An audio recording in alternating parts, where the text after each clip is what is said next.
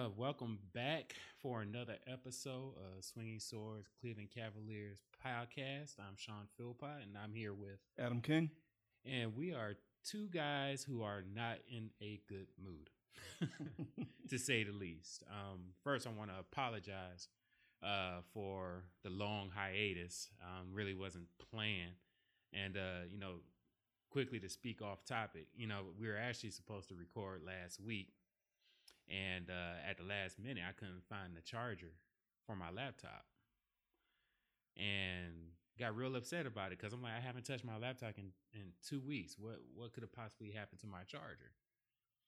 So I'm like, man, I'm gonna have to buy another charger. Typically, these things cost about like eighty dollars if you buy it from the manufacturer. So I wasn't happy about that. And uh, it was funny. Um, Friday here in Cleveland, um, we we had a mini snow apocalypse. It, it, it turned real quick. It went from like 55 degrees and partly sunny, and then it went to rain, and then it turned to freezing snow, and then it just turned into a, a halfway blizzard.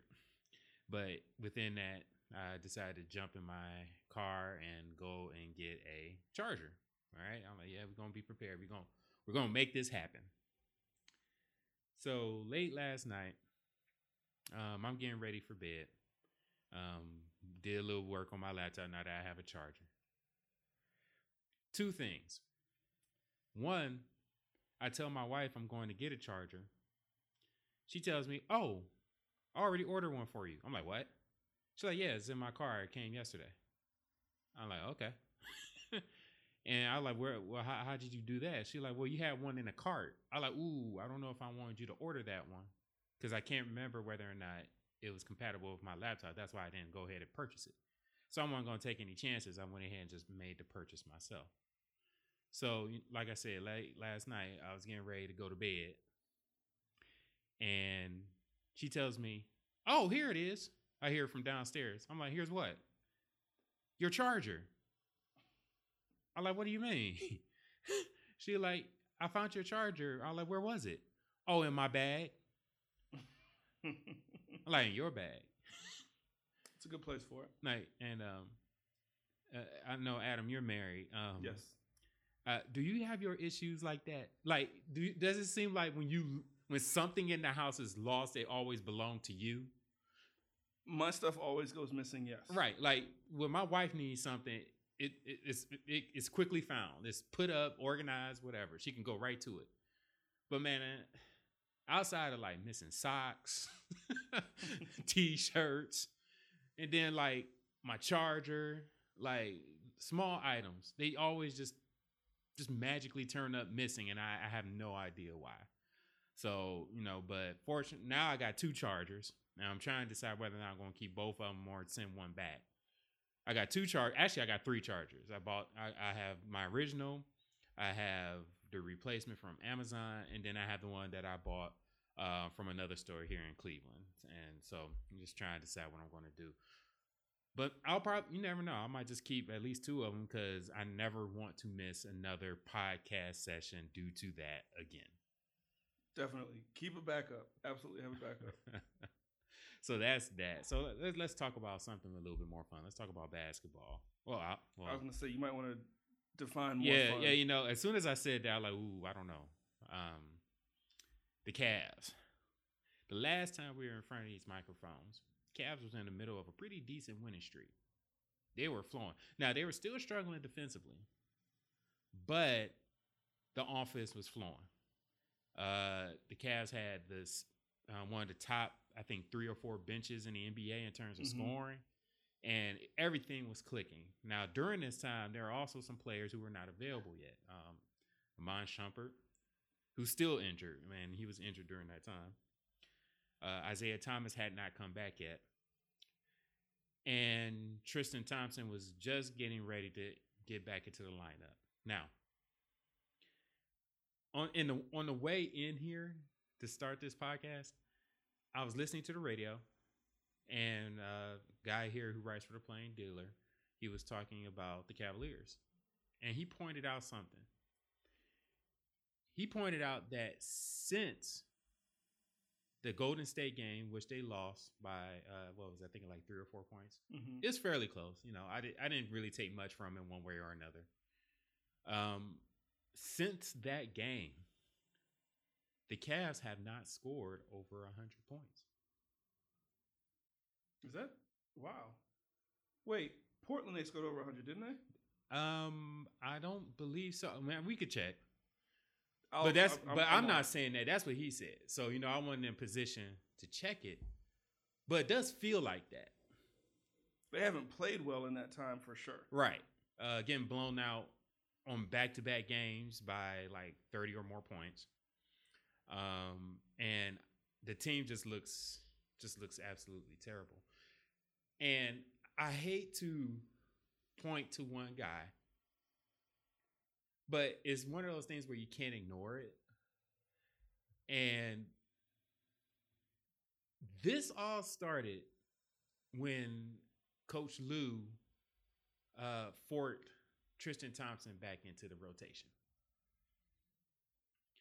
And since then, this team has had trouble scoring where it was because it was averaging about 110 points a game. They haven't reached that in a while. And That's again- actually not true. Let me let me just clarify Okay. that.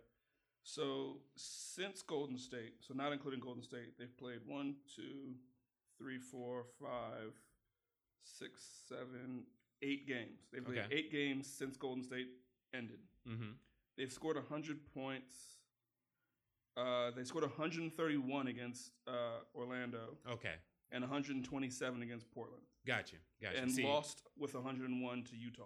Okay, so like I That's said, four times. that wasn't me saying that. That's what I heard Yeah. on the radio, and it just kind of caught me off guard. I like that, no, that can't be true. But if, if it were true, it would be very interesting. Yeah. But even still,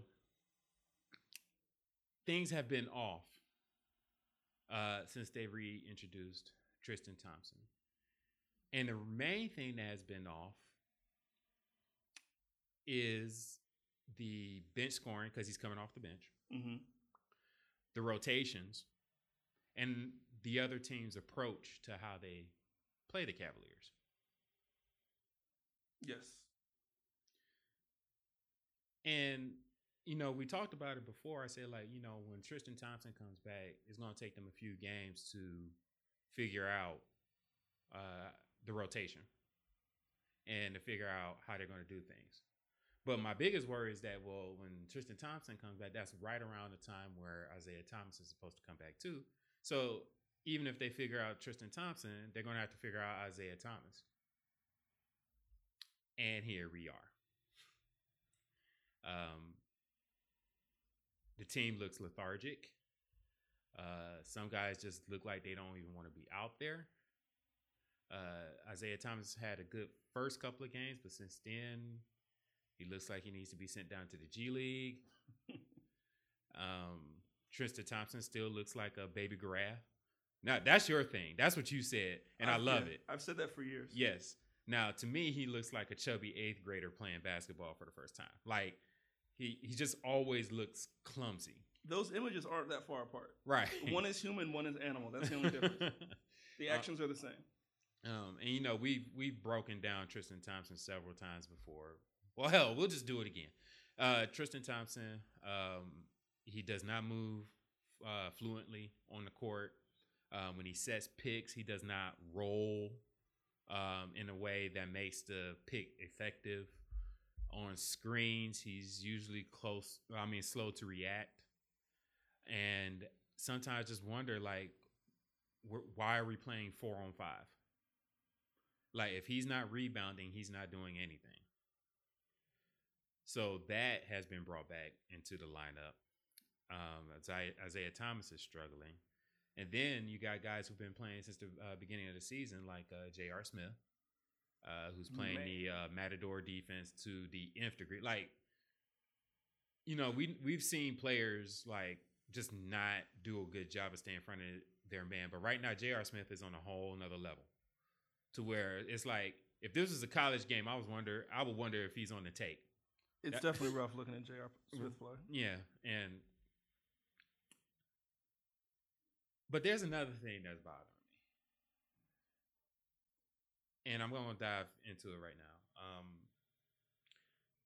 this team, like every year, they've gone into a January lull, which Mhm.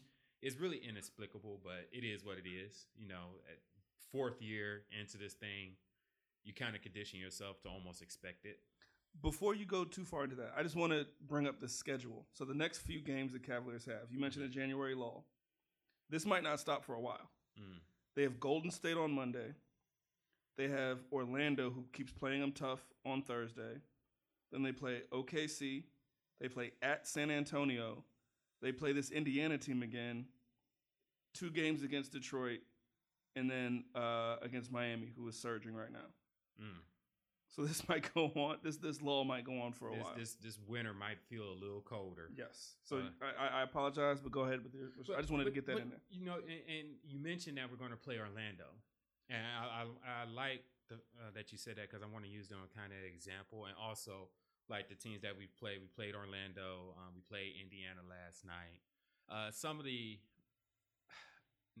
lesser teams. I'm not saying they're not good, but um, on paper they're not on the level of the Cavaliers. Right.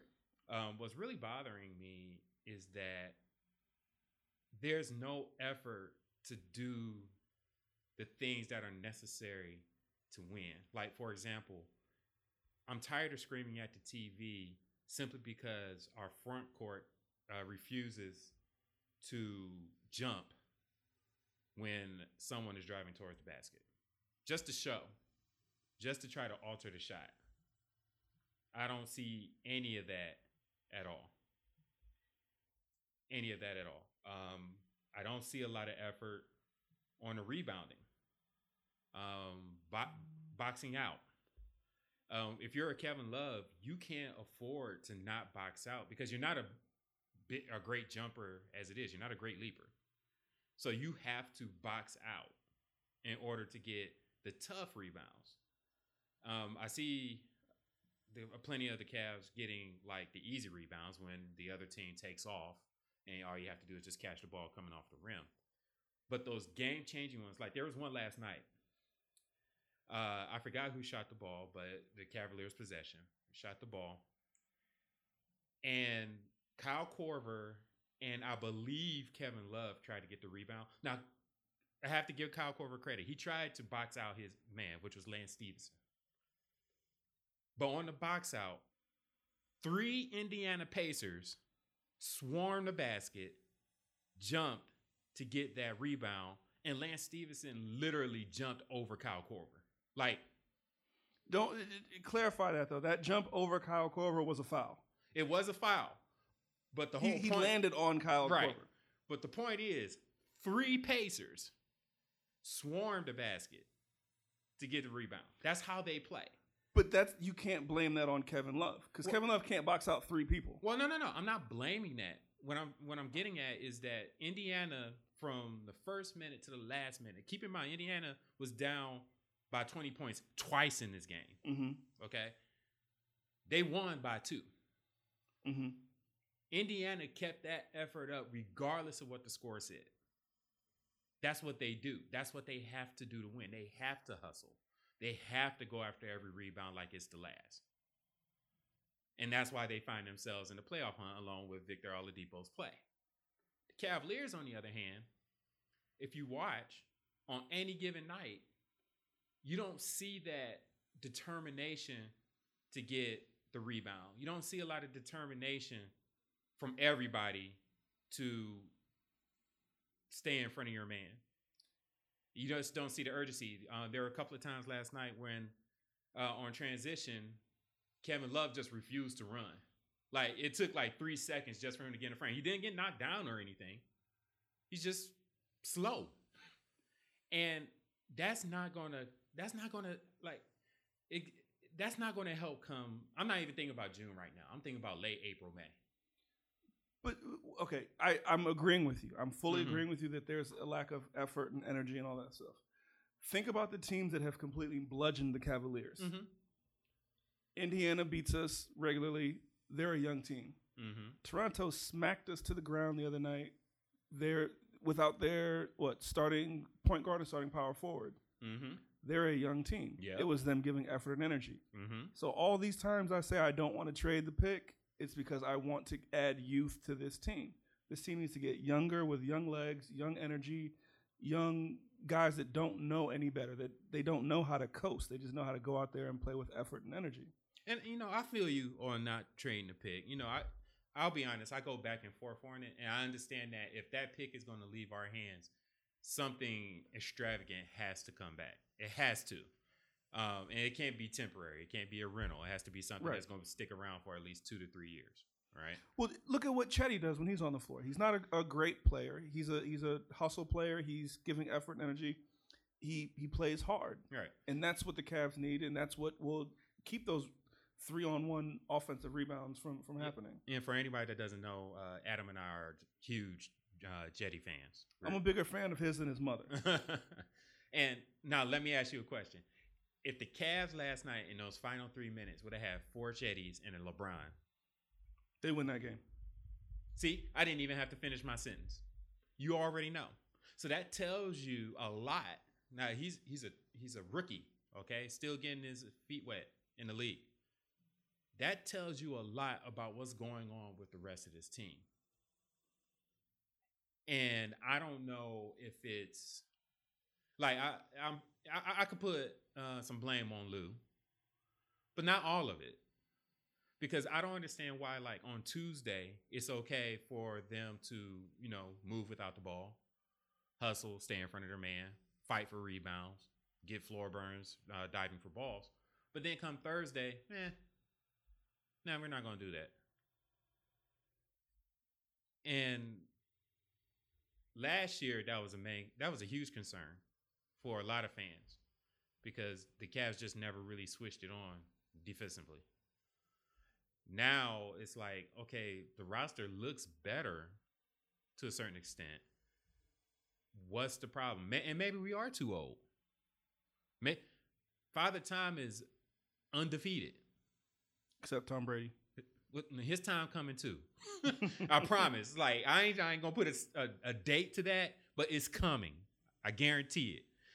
Um, but father, you know, in the NBA, Father Time is undefeated. And true. and you mentioned, you know, you talked about the Brooklyn pick and making something has to be done if we want a championship. Like if we really want to strengthen our chances of getting a championship this year and not concede it to, you know, Boston or Toronto, we have to do something. And what frightens me is that normally we could bank on a trade, uh, especially with David Griffin. We, we we knew that something was coming along. I don't know what it is that they can do. You know, I've I've been on the trade machine like crazy, trying to figure out like what can they do without sacrificing this pick. And there's not a lot because there are going to be teams. The, the you know what the Cavs' biggest problem this year in terms of roster moves? There are too many good teams. There are too many good teams to where they're not going to try to help the Cavaliers by giving them uh, a strong asset. Like you got teams, especially in the East, who aren't in the top eight, but they're still in the playoff hunt, and they and they they desperately need to make the playoffs. Uh, like for example, you know you have like the Philadelphia's, who they're not going to obviously they're not going to trade with the Cavaliers. Right. They've been out of the playoffs for how long? It's been a while. So they're going to do everything they possibly can to make the playoff. And even teams like Oklahoma City, they're struggling. They've been hovering around 500 since the beginning of the season. But are they really going to do something that would help the Cavaliers when, I mean, Paul George, Russell Westbrook, Carmelo Anthony, they're still all stars Right. despite their record. And you never know what's going to happen, at least in the first round of the playoffs, if they make it. New Orleans, they have no incentive to get rid of Boogie Cousins. They're in the playoff hunt. Look at Chicago. As bad as they've been, they are one seven game winning streak from being in it. And with the parity that's going on, especially in the East, I, I, I wouldn't count them out. Not, not, not at this point. Ask me again in March. So they're not the only team that you know is not even thinking about the playoffs, not even thinking about the postseason, already putting uh, effort into next year's draft. Dallas Mavericks. They suck. They're boo boo. They're actually not that. They're seven games out of the playoffs in the West. Okay. Now, uh, Chicago- Who, who has the worst record in the league? Uh, Atlanta still. Atlanta. Okay. All right. I knew there was somebody that was abso- absolutely terrible. I'm sorry, Dallas. I'm sorry, Dallas fans. It was Atlanta. Atlanta is boo boo. Uh, they're terrible. Um, There's a few teams that are pretty pretty bad. Orlando is half a game better than Atlanta. well, but here's the difference between Orlando and Atlanta, though. Or, Orlando and Atlanta. Yeah. Oh, Orlando is trying. I, I Right. know they're Orlando trying. is trying. They're just so bad that them trying is not very good. and plus, like, they still have talent that's still fairly young. Yes. Like, if I'm a GM for Orlando, I really don't. I don't know why Evan Fournier's uh, name has been tossed around. He's good, and I mean, he tortures the Cavs. He's good, random people towards the Cavs for right? frequently. Like, and, and he's consistently good. He shoots well from the three point uh, front of three point line. Uh, he scores consistently, um, and he puts in a lot of effort on the defensive end. I wouldn't want to get rid of him. So it's like, how, well, how can I go to Orlando and try to pry that away? Well, the only thing that could get a, a, any real GM to listen is giving up that pick that I don't want to give up. And I think that's part of the problem. Also, is that if if the Cavs wanted to give up the Brooklyn pick, I think that they could make any number of trades. Mm-hmm. The fact is that the Cavaliers are struggling, look to be a mess, and everyone knows they have that Brooklyn pick. So they can fleece them for an asset they know they have when they're in a situation they know they don't want to be in. So it's one of those I if the Cavs were the top team in the, the East Mm-hmm. or the top team in the NBA, I don't think there'd be as big of an issue. Uh, well, they wouldn't need need to make a trade, obviously, but if they didn't have the Brooklyn pick, I think it'd be easy to make a trade because people wouldn't fleece them for the asset. If the Cavs were doing well, I think they could make a trade easier because they wouldn't look desperate. Um, but with the situation they're in now, they look desperate, and people know they have the asset. And uh, the Clippers have been playing well. People keep mentioning DeAndre Jordan, but the Clippers have been playing well. So them playing well, the Cavs being desperate, and the Lakers or the Clippers knowing that the Cavs have that pick, it's basically a waiting game. The Clippers Right. are sitting there saying, "All right, we're we got everyone injured, but we're still playing well. So if you want us to kind of re- basically tank the rest of the season, we need that pick back." And even with all that, like DeAndre Jordan would definitely improve our post defense. And I think will revitalize our rebounding, especially if you put him along. If you put Kevin Love back into the power forward spot. Um, but I don't know if Kevin Love is, I mean, I'm sorry, not Kevin Love. DeAndre Jordan is the difference maker in terms of a seven game series with the Warriors. I, I just don't know. Like I, I don't I don't want to say yes. I don't want to say no. Um, you know, th- a couple of things would improve, but Zaza Pachulia isn't the person that you're uh, scouting when you're getting ready for Golden State. You know where I think DeAndre Jordan would be a difference maker Hmm. against Golden State Hmm. is as a second unit player. I could agree with that. I could agree with that. But, you know, I still, you know, worry about our backcourt defense and still just kind of worry like those are the dynamos that we have to worry about. Uh, of course, talking about Steph Curry and Klay Thompson. Right. Um, now, in my fury in in terms of researching the trade machine, I did come up with one trade where we could get rid of the Brooklyn pick, and to a certain extent, it might make sense. But I the disagree. return- I, I disagree with that, but it's a good trade nonetheless. Right. But the and it's based on the return and the reason why you would have to give up the pick. So the trade that I came up with would give us Paul George, Evan Fournier, Tyson Chandler, and to throw in uh, Khem Birch from uh, Orlando. Uh, a, I think he's second or third string center. And of course, anybody listening to that is probably laughing, like, "Okay, how did you make that work?" Like, well, simple.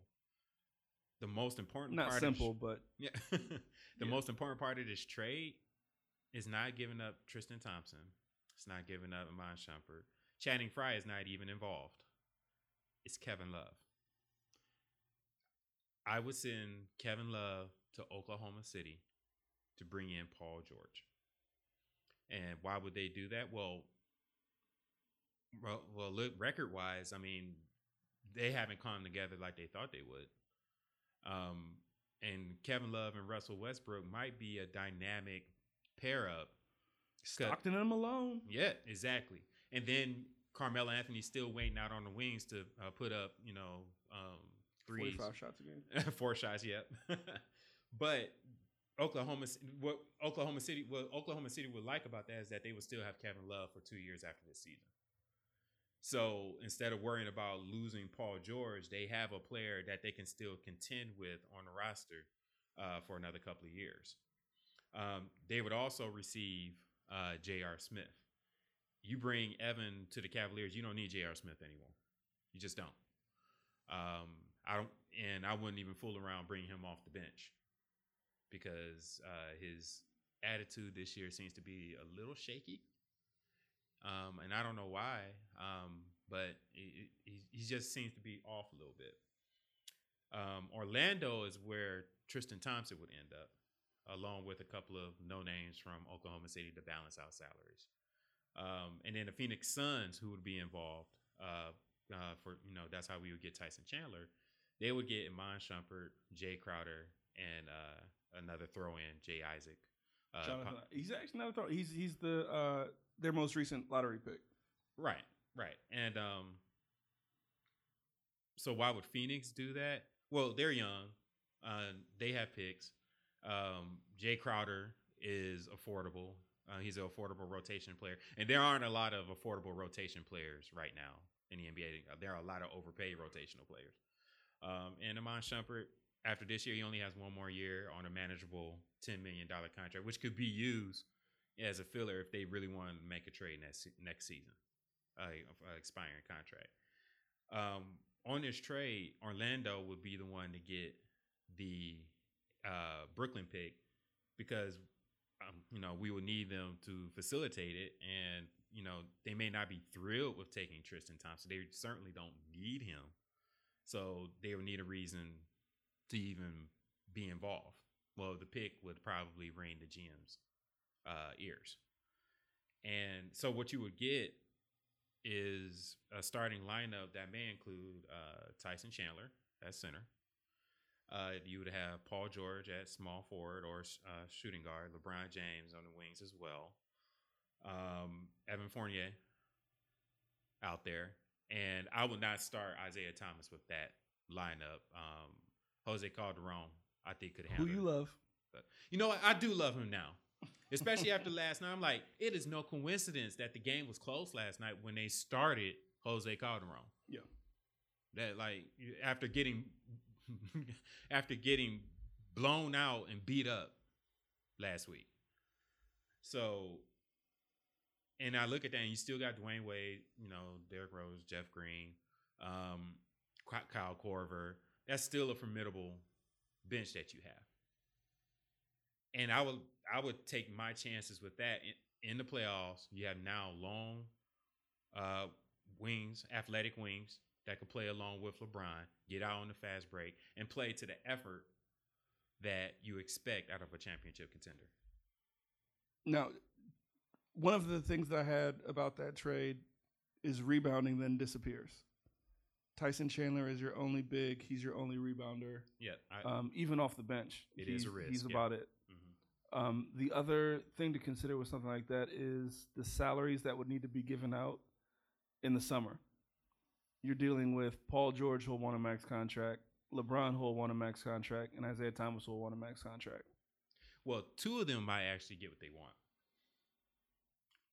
Well, there's still three big contracts given out. True, but see, if I got that lineup, I can send and, and there's no disrespect to him, but I can send Isaiah Thomas on his merry way. Like, look, I know you have a certain number in your head. You're the one that told Boston to back the Brinks truck up. Uh, I know that there's a certain amount that you're looking for. Go out on the free market, go get it, young man. Not, not even gonna hate on you. Go ahead and get it. We just can't be the ones to give it to you. Like, if LeBron stays Paul George stays in that scenario, and you got Evan for three years, you can find a point guard to work within that at, at an affordable price. So let me throw this other curveball at you with this. Okay.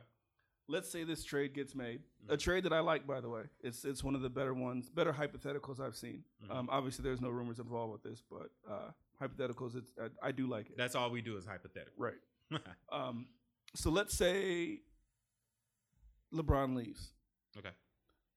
Paul George is going to leave also. hmm Isaiah Thomas is probably going to leave also. Jeff Green, Derrick Rose, Dwyane Wade, uh, those guys will also leave. hmm What then? You're just gonna have to suck for one year. And in Cleveland, that's not very hard. That's not something that we're we're, uh, we're not used to. Just might have to suck for a year. But with this, your best player going forward is Evan Fournier, and you don't have a draft pick. This we have a, your your Mhm. twenty something draft pick. You don't have a draft pick next year, and you don't have any real cap space available to. Well, it'd be Cleveland, so no one will want to come anyway. Well, this isn't a scenario we haven't been in before. Like you know, LeBron did leave before, and it was hard watching that team. Yeah, but we had, we had the number one pick Yeah, three out of yeah, four years. Yeah, and we earned that. Right, okay? right.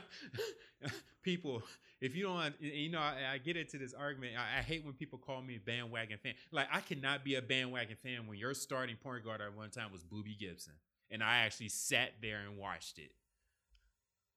Like, yeah, I'm, I'm sorry, i that's not a bandwagon fan hmm like when you you know you're watching games uh, hoping that Alonzo Gee has a good offensive uh, show showing in any particular game that that you earn your stripes when you go through that um and if that's what it takes um I guess for the chance to really contend for a chance because they don't come often Well, Like- especially not here. Look, and, and, and I'm going to change sports for a second to make a good example. Let, look at the Cleveland Indians.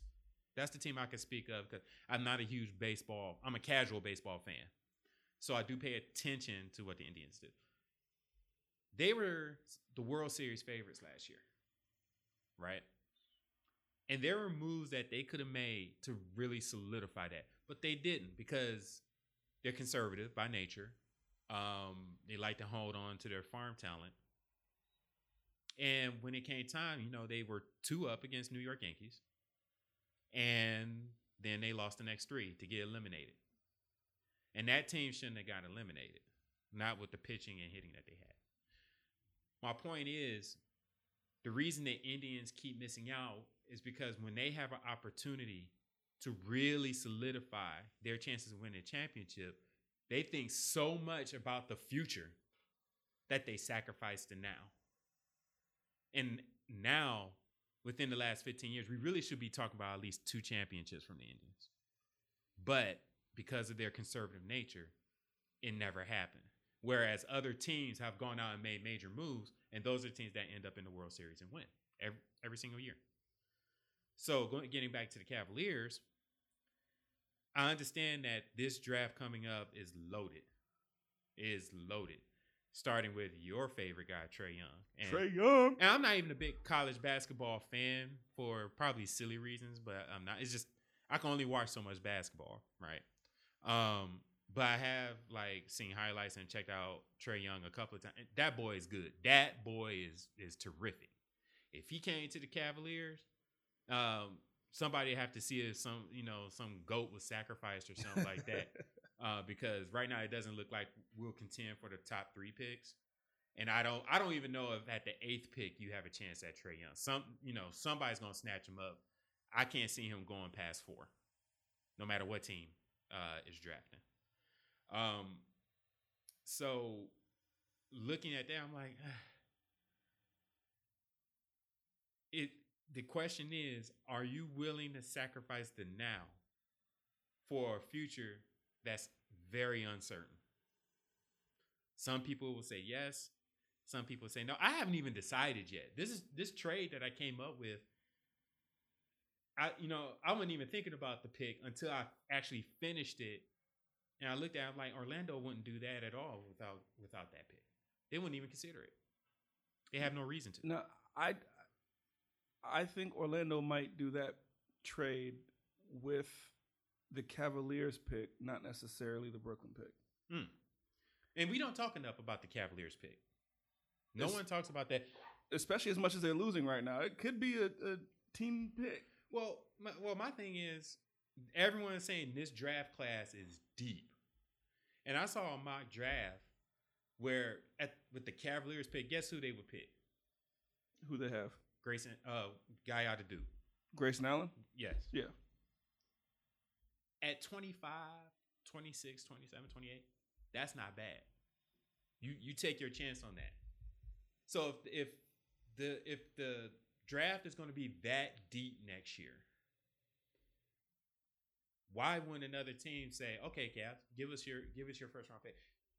In fact, the draft's supposed to be so deep, you, there might actually be some value in having second round picks, especially high second round picks Mm-hmm. next year.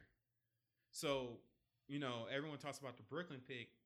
I, I and I wonder why doesn't anybody say, well, why can't we sacrifice the uh, our own pick? I would sac. You know what? If if the Clippers said, look, we'll give you DeAndre Jordan, if you give us your own pick, we'll do it. I would do that. I would absolutely do that. Right. But nobody talks about. It. They really think that they have to give up the the Brooklyn pick to make that happen. I'm like, I don't think so. I really don't. Um. So you know, let's see what happens. But uh, you know, this is a funny feeling right now. This is it. A storm's a brewing, so to speak in Mhm. terms of the Cavs' immediate future. I can't tell which which direction they're going to go in. And for the first time, that scares me. It's like when they suck, it doesn't bother me, other than the fact that you know I I watch Bass basketball because I, I know the direction that they're going in. They can only go up. You know, the last couple of years, I'm like, okay, yeah, they're not perfect, but they are clearly the best team in the conference.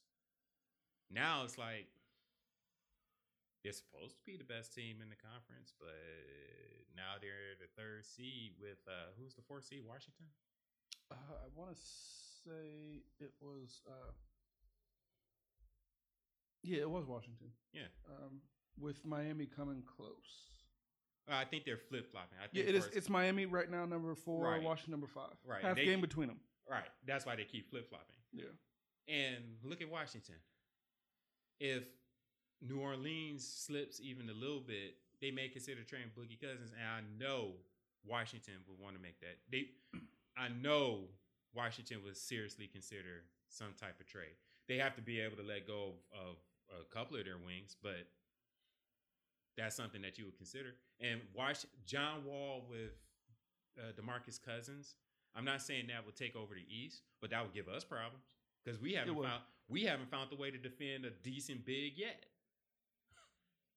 We had, hell, we can't even keep second string um, guards from getting into the paint, let alone the All Star center. So you know, what do you what do you do? See, my biggest fear is that the way things are going right now, LeBron is going to flex his muscles and push Koby Altman into doing something short sighted and stupid. Like trading the Brooklyn pick, like trading uh, Cedi. Those two things I think are very short sighted for an opportunity that might not even bring LeBron back. That's where I think is the the key. I don't think you can put all your eggs in the basket today for a few extra raffle tickets to win a lottery instead of I guess hedging your bets and, and planning for a future without him. Because we if we trade this Brooklyn pick, we're not getting the number one pick. We don't have picks in two of the years, two of the three years after. So I, I, I think you got to plan for it. And honestly, watching the the way these teams are playing right now, we don't have the youth that that allows the older guys to take a little bit of time off. We don't have the youth that Mhm. goes extra hard for those rebounds and, and diving on the floor and playing extra hard on defense. There are too many games where it looks like these guys just don't care. And the truth of the matter is they've been doing this for the last couple of years, and it, it looks like they're coasting until the playoffs. And LeBron has said that himself. The team has said that themselves, that they go into times when they're just coasting. And that's how you get losing, what, seven out of the last 10? Mhm. Whereas young teams like uh, Toronto and Orlando and uh, the Brooklyn Nets and, and Indiana, they're beating us because they're giving more effort. They're not better, they're just giving more effort. And that youth is important. So whether LeBron comes back or not, we need that youth. And that's why I'm so I can't hedge my bets and I have to hedge my bets and prepare for a future, whether LeBron is here or not. And you know who I think is 100% with you right now? Who's that? Dan Gilbert. Oh, Dan Gilbert doesn't want to get rid of that pick. Right. He he. I, I know for a fact he doesn't want And to. he get rid of showed he showed me a lot during the off season where, you know, that Paul George trade almost uh, went through with Mhm. Kyrie Irving being traded away, because that was even I don't even though Kyrie had let it be known like yeah I want to be traded. That was a proactive move looking at the future. Mhm. Like, look, I want to contend this year. If it doesn't work out, then we start over. But I really want to contend. it. That was a proactive move. Yeah. Since then, not that we ever hear a lot from Gilbert, but we really haven't heard much at all in, in terms of leaks from the front office. Like the, the, the Tristan Thompson being traded, which start which is starting to trend now. That's the first time I I've really seen those type of leaks come out this season. I- And I think that's because people realize that he's the only he's the contract that is expendable. mhm. That I mean, it, it looks good on paper. No one wants Tristan Thompson. The Kardashians want Tristan Thompson, and that's it. Mhm. So I don't know. I, I I think it's a lazy leak or a lazy assumption that Tristan Thompson will get traded. I want him gone, number Mhm. one, but I don't think anyone else wants him. and that's unfortunate because you know. Do you want a baby giraffe? no, I don't. All right, then. So why would anyone else? um, now there are some players uh, that have popped up that I would love for the Cavs to. You know, if we keep Tristan Thompson and just find some creative way of getting, you know, someone like a Larry Nance Jr.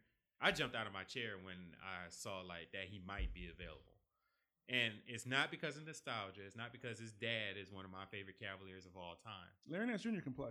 That boy can play. He can jump, he can run, he's a pretty decent scorer, and he plays with a high level of effort. The same effort this team desperately needs. Absolutely. That's a guy who, when LeBron is motivated, he can keep up with him. Um, and his contract is only like what four million dollars. Larry. Jr. No, he's on a rookie deal. He's Oh, still getting under Rookie deal? two. Oh, that's right. Yeah. Julius Randle's about four and a half.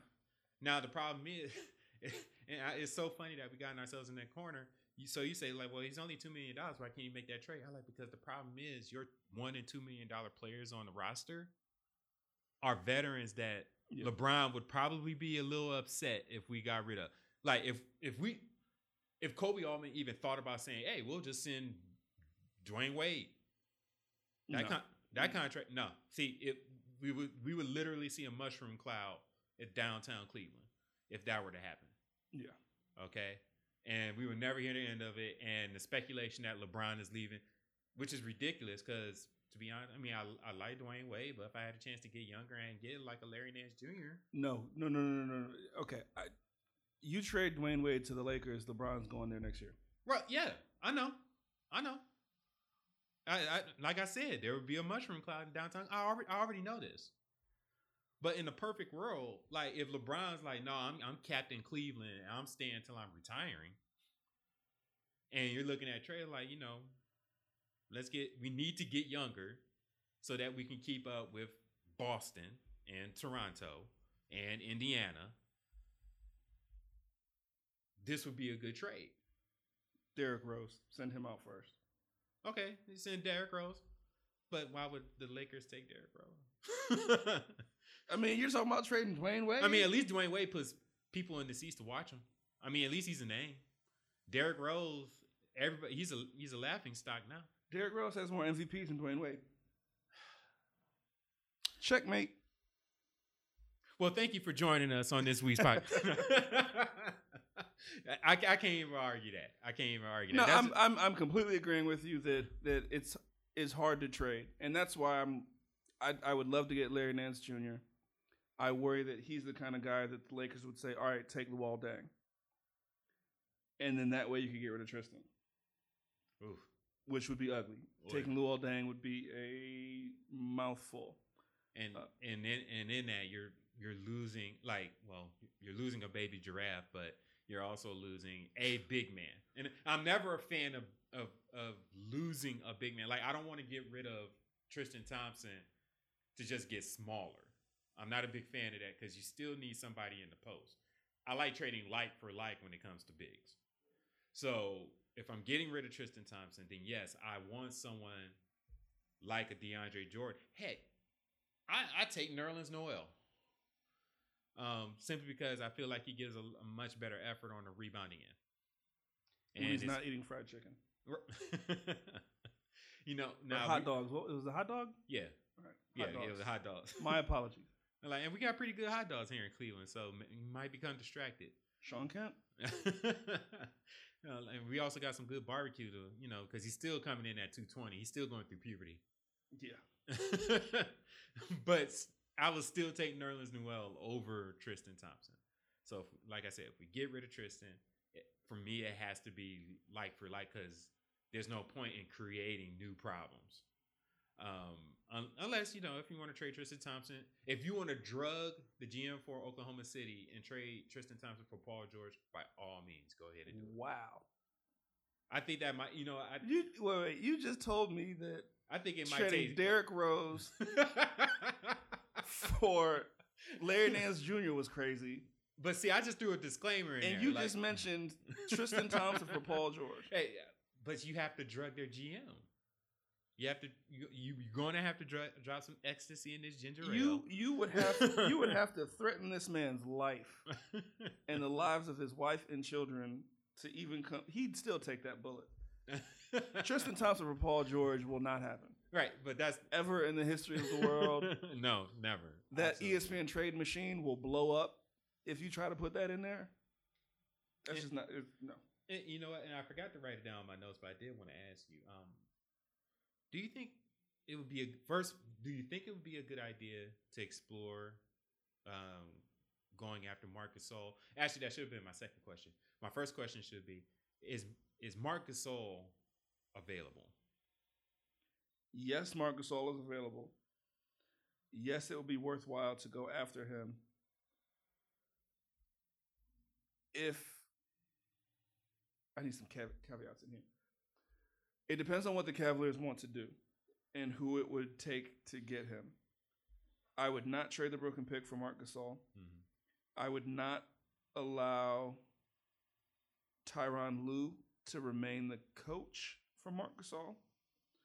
Um, but if they went in a slightly different direction, if if Lue gets fired, like I was told he would early in this year, if Lue gets fired and someone like Larry Drew is the interim coach and they get a new coach in the summer, yes, I would trade for Marc Gasol. Um, as long as they committed to bringing in youth as well, I would I would bring in Marc Gasol. You think we could get Marcus Gasol and Tyreke Evans? Because I no, heard that he's available too. No, not without the Brooklyn pick. No. Ah, Um, they like Tyreke Evans. Obviously, he's putting up good numbers. Uh, they still have what thirty million dollars a year for Mike Conley as well. Mhm. Um, so getting rid of your two, I guess, best performers without getting something pretty great in return. I mean, Memphis has proven to be a pretty stupid franchise. mhm. So it's possible. It's not like trading uh, Tristan Thompson for uh, Paul George, um, but it would be close. Um, so getting it, it would take the Brooklyn pick, probably taking on someone like uh, Parsons as well, since he's been terrible there. Um, and I don't think the Cavs have enough cap. Well, I don't think they have enough contracts to to get Gasol and Parsons. What's that? Close to fifty million dollars. you would take Parsons on this team? No, I'm saying like that's what that's what Memphis That's would what say Memphis you would- need to do to get Gasol and Evans. Hmm. Um, What happened to Parsons, man? That's he got overhyped and got paid. Uh, yeah, he got he got really overhyped. Um, and then what? In, knee injuries back to back years. Another series of injuries this year. mhm. Um, I never thought he was that good. He was actually a free agent the year that uh, was it 2014, the year LeBron came back. Because it was supposed to be Gordon Hayward or uh, Chandler Parsons were going to be get pursued. Uh, right to to pair with with- Kyrie yeah. Irving. Mhm. yeah, and I'm that's a bullet they definitely dodged. um, David Fizdale, Tyronn Lue. Yes. I do have the feeling that if the Cavs are going to fire Tyronn Ty, uh, Tyronn Lue, it's going to be this month, I was told February. February. In in October, I you was mean told after after the trade deadline or after the All Star game? I was just told February. Okay, But that again, I was told that in October. So things could have changed. It could have been whatever, but I was told he lost the team in October. He would be fired by February. That's what I was told. well, with David Fizdale out there, do the Cavs have that luxury to wait that long? No. Um, Because I like I like Larry Drew, but I don't want to hand the team over to an interim coach already on our bench. Um, it I, I, you have to know who your replacement is going to be right. if you're going to make that move, and you have a coach right there. It, it- it's funny. A lot of people say like uh, LeBron James would listen to Fizdale, so d- could that be sped up a little bit? It would need to be sped up, but it's one of those things. I, I do think changing coaches, I, I do think anything other than an interim coach who's already on your bench is harder to integrate than a new player. hmm um, because that's your whole offensive and defensive systems. So, yes, I think Fi- Fizdale would be who I want him to replace him with. Um, there is nobody else realistically that I would want to come in and be the coach of the Cavaliers other than Dave Fizdale right now. Um, but because he would bring in a new system, new offensive and defensive sets, probably want to bring in new assistants, that would be a very awkward thing to do. So that's something you would have to do right before. If you're going to wait till February, you have to do that right before All Star break, so just so you can have a, a lull in the schedule to bring all that together.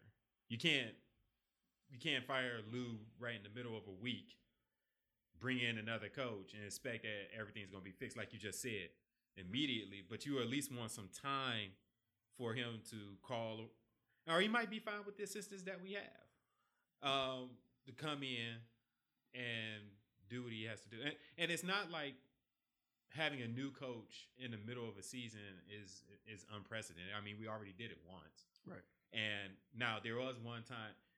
I'm sure there's been many times that's happened, but the, the one main time that happened that I can think about is San Antonio when uh, Gregg Popovich fired the coach and made himself the coach, and the rest is history.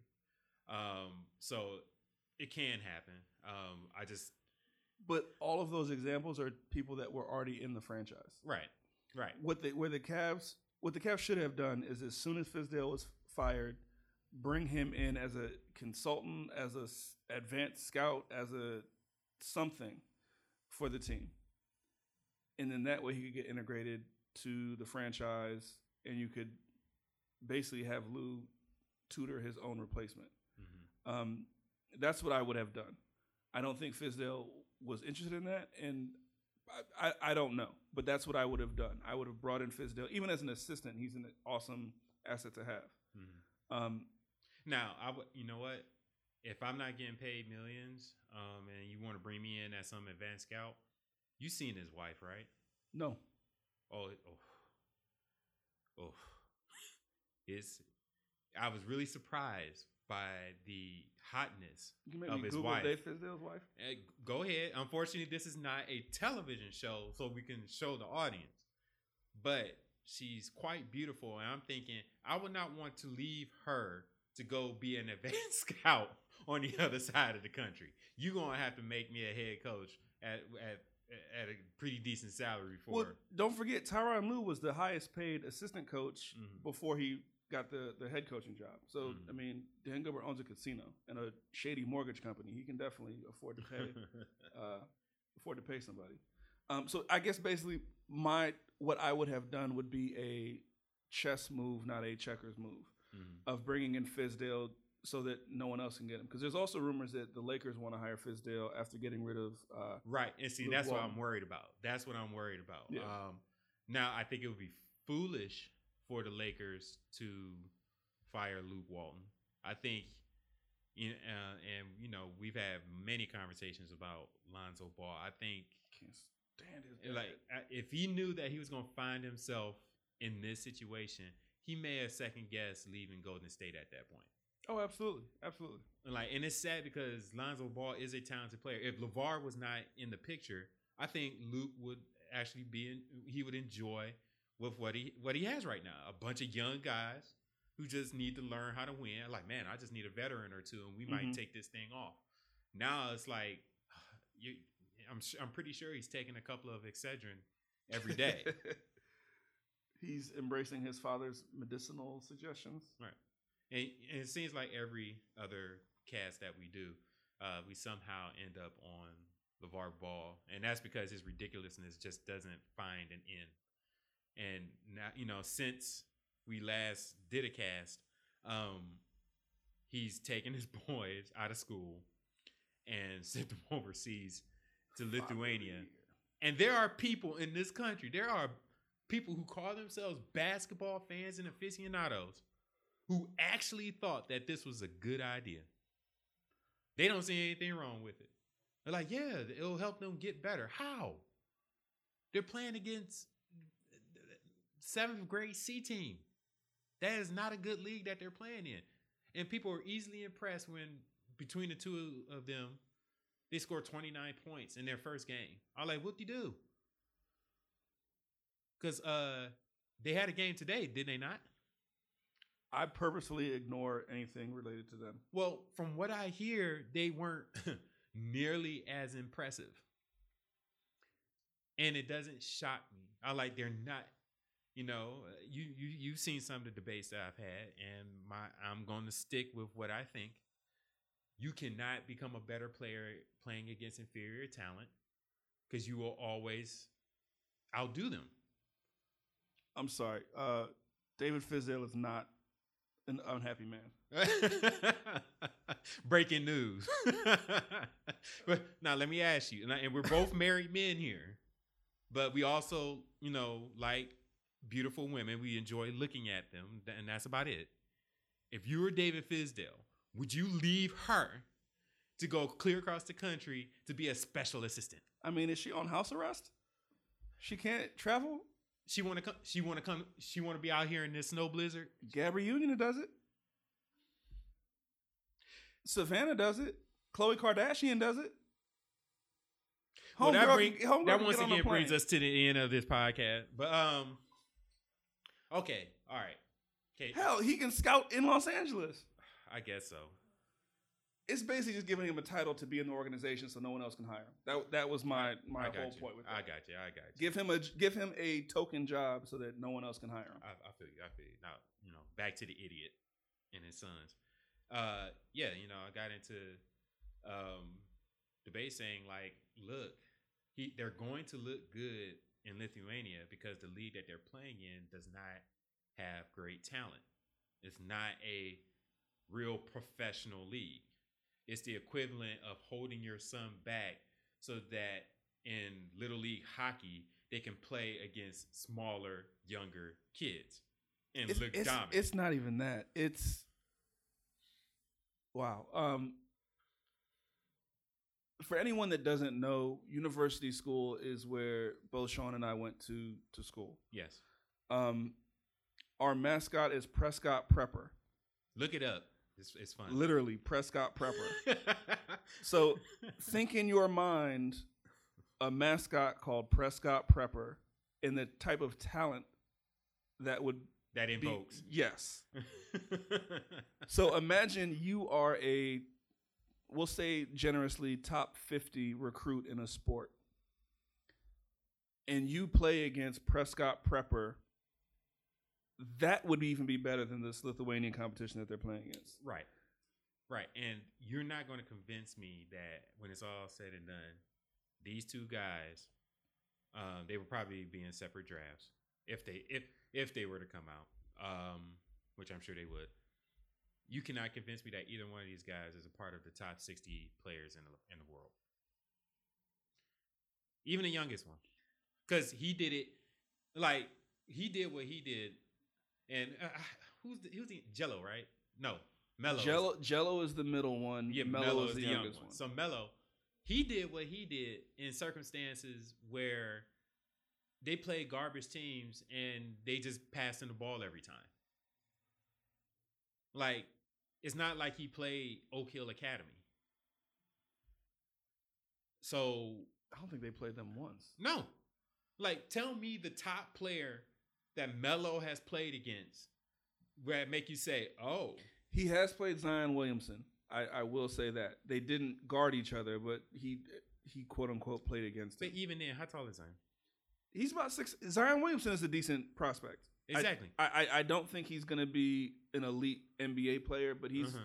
he's a quality guy that will raise your eyebrows and say, okay, he he's a he's a good one. Right, there's something there. there. There's there's clearly something there. But like I said, they didn't go against each other. Mm-hmm. It wasn't a, a mano a mano kind of thing. It was a my team versus your team. This is a, a highlight blockbuster event for whatever high school basketball blockbuster events go for. Right. So And, that's that's one. That's one that I can think of. and even though it's high school, the the level of competition, if you're if you're truly a top player and you're trying to showcase your talents, you're playing against at least decent schools. The level of talent in those schools is higher than what they're playing against now. Yes. And that's my point. And the other thing that people tend to, I guess, oversell in this is that yes, there are grown men, yes, there are quote unquote professionals on the the team that they're on, and they play against quote unquote professionals as well.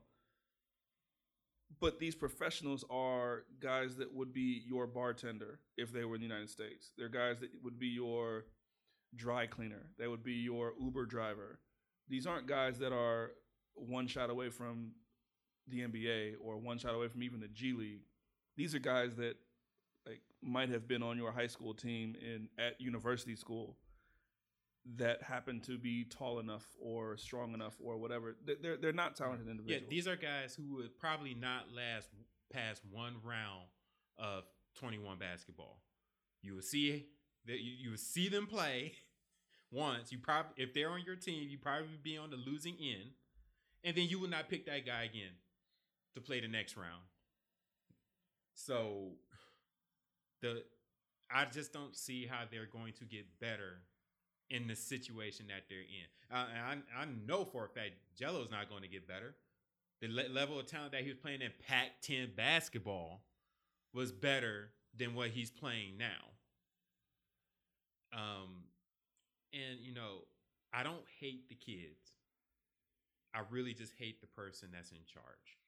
And that's the other thing to, to think about when it comes to drafting. Um, it's not just the kids that they're getting; they're getting their father too. Mm. So they have to be elite level players and they're not. to make it worthwhile for a team to take on LaVar to to add LaVar Ball to their front office basically because he's he's trying to run the Lakers right now. And you know, the excuse that's made for LaVar is that he loves his kids, and any father would do whatever they can to ensure their kid's success, which I agree with. But the the issue with LaVar is that see LaVar, he can be wrong several times. He you know he's older, he's lived his life. He can he can be wrong when you're risking somebody else's future. It doesn't 100% directly affect him it affects those kids. Mm-hmm. The kids only have to make the wrong decision once, and it's over. And when you're not an elite talent, you don't get many opportunities to redeem yourself. Like you get knocked off the ladder, um, it's really hard to even get back on, you know, the first step. You get knocked down several notches, and you have to work your way back up. Mm-hmm. So what's going on with that family and with these kids? I mean, I just you're never going to get me to sign on with that. It just you're, you're not Well, apparently all three of them are going to be on the Lakers in a few years. So right because Magic Johnson can't wait. No, he ain't even think about LeBron. He can't wait for to have big baller brand. Who got a uh, F rating from the Better Business Bureau? The other triple B. the by the. BBB gave the BBB a Right. FFF. That, that that now that was 2018 really got started off with a bang when I heard that. They're getting sued as well. yes, and they're getting sued because people have not received their product. Oh, within- the, their manufacturer is suing them. oh, the not paying. manufacturers. Yeah. So they're getting sued by customers and by the manufacturer. Yeah. Oh, gotcha. Mm. Oh well, like uh, you know, try to tell people that business model, and you know what, it could have worked if he had consulted with the right people. In terms of what he could have done is done like crowdfunding to bring the money in and say, hey, if you give this X amount of money, this is what you get. You get this X amount of money, this is what you get. But no, he he convinced people that he actually had quality product available with his brand and it was worth the cost of admission. And those people got fooled, and I don't feel sorry for them because those were the main ones that was going around on social media calling people haters just for having an informed opinion. So I don't feel sorry for anybody involved except for the kids because they're not decision makers. They, especially the two, like Lonzo's a grown man, um, and um, ah, Gelo is a grown man too, but Melo's not, and he's not free to make all the decisions that he needs to make for his own career and well being. well, that That's was too much time for them. No more ball family stuff. I'm gonna try. I'm gonna try, but see, there's still there's still seven days to the next podcast, so anything can happen. You know, there's still like it's it's 307 Eastern Standard Time. There's there's still nine hours left in this day, so there's there's the possibility of something new popping off. I'm not talking about them anymore. I'm gonna let you have your. I'm gonna start. I'm gonna start the LaVar Ball NBA podcast. One it's of- gonna be an hour. One of my New Year's resolutions was to not talk about this family anymore. So I, you just made me break a resolution. All right, my bad. I'm sorry. I it, I did not go. I don't even have him in my notes. See, Um, he's infected you. yes, yes. Is is is like like like rabies or no?